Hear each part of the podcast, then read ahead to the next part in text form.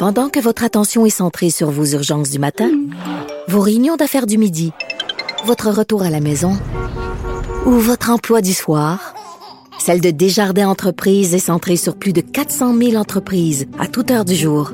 Grâce à notre connaissance des secteurs d'activité et à notre accompagnement spécialisé, nous aidons les entrepreneurs à relever chaque défi pour qu'ils puissent rester centrés sur ce qui compte, le développement de leur entreprise. C'est lundi, alors Dave Noël est avec nous. Bonjour. Bonjour Antoine. Dave Noël est journaliste à la recherche au devoir et chaque lundi, il nous présente ses chiffres de l'histoire. Alors, il y a trois chiffres aujourd'hui, 138, 107 et 57. Donc, que s'est-il passé, Dave, il y a 138 ans? Oui, donc le 2 décembre 1881, c'est le gouvernement conservateur de Joseph-Adolphe Chapelot qui est reporté au pouvoir. Euh, donc Chapelot, aujourd'hui, on le connaît très peu, mais à l'époque, c'était quelqu'un de très, euh, très important, euh, légal d'honorer Mercier. Aujourd'hui, on se rappelle seulement de Mercier, mais donc Chapelot, il était là. lui, il a été au pouvoir pendant 1000 jours, 1002 pour être précis. Euh, il devient premier ministre en 1879 dans, des circonstances particulières. C'est le gouvernement libéral de Joly de Binière qui perd cinq députés qui s'en vont, qui traversent la Chambre, ils vont rejoindre les conservateurs. Et c'est ce qui permet euh, à Chapelot de prendre le pouvoir donc, après une décision du lieutenant-gouverneur euh, Robitaille, donc peut-être un lointain parent. Sûrement.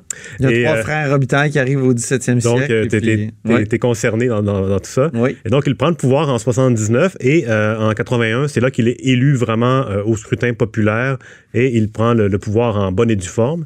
Et lui, donc, c'est un, un, jeune premier ministre, il a 38 ans. Ah, il 38? oui, il a les cheveux longs. Ça, c'est probablement le seul premier ministre québécois qui a porté une longue chevelure comme ça.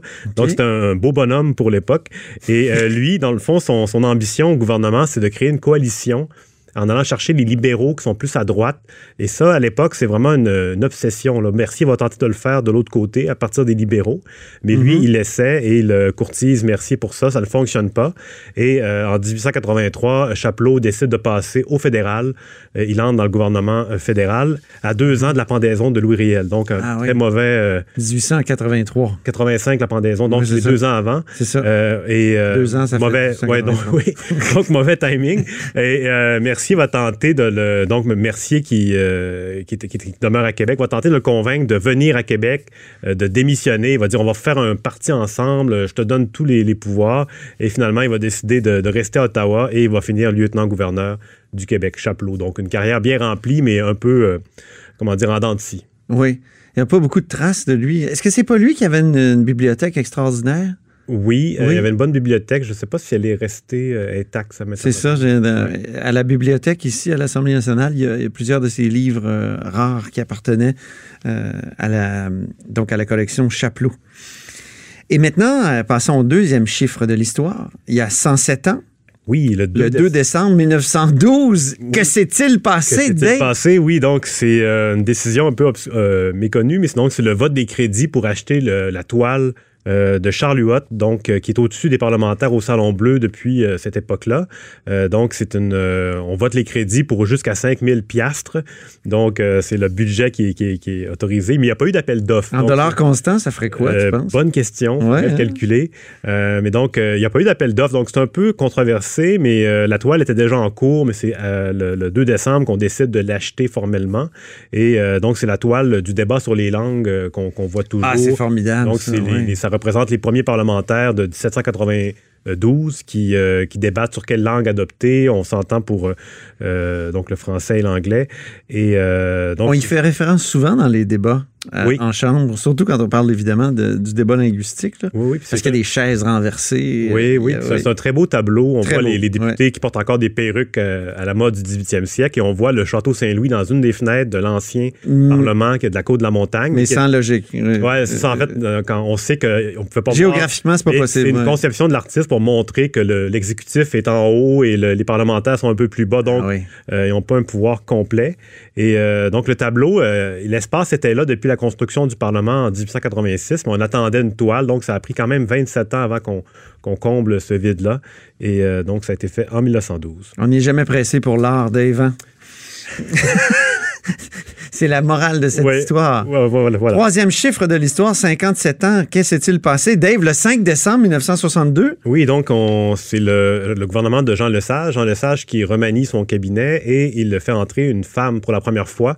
Donc, euh, c'est Marie-Claire Kirkland Casgrain, donc qui était la première députée élue, qui avait été élue en 61 pendant une, par- 61 pendant une partielle.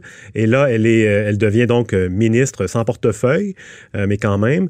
Euh, elle est assermentée en même temps que Pi- Pierre Laporte, qui a été élu aussi récemment. Donc, c'est, des, des- des personnalités importantes.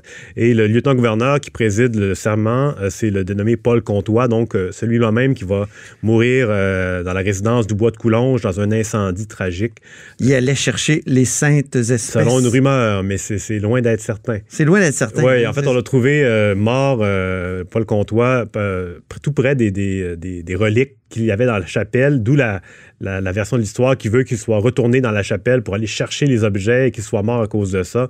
Mais en fait, c'est, loin, très loin d'être, certain. Il y, a il y aura toujours un doute.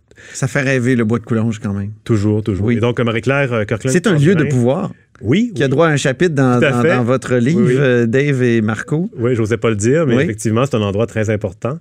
Et euh, donc, c'est ça, si on revient à Marie-Claire Kirkland, euh, maintenant, elle a un, un monument euh, qui, de- en fait, qui représente le- les femmes. Il y a comme quatre femmes importantes, dont elle, en, deux- en 2012, ce monument-là a été inauguré du côté de la Grande Allée. Et on a maintenant une salle de commission parlementaire qui est la salle voisine de la salle Pauline Marois, donc dans le nouveau pavillon d'accueil du Parlement.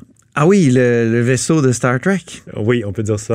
Euh, ben, selon plusieurs. euh, C'était un commentaire. Oui, je, je- je vais te. te C'était mon éditorial. Voilà. Ouais. Hein?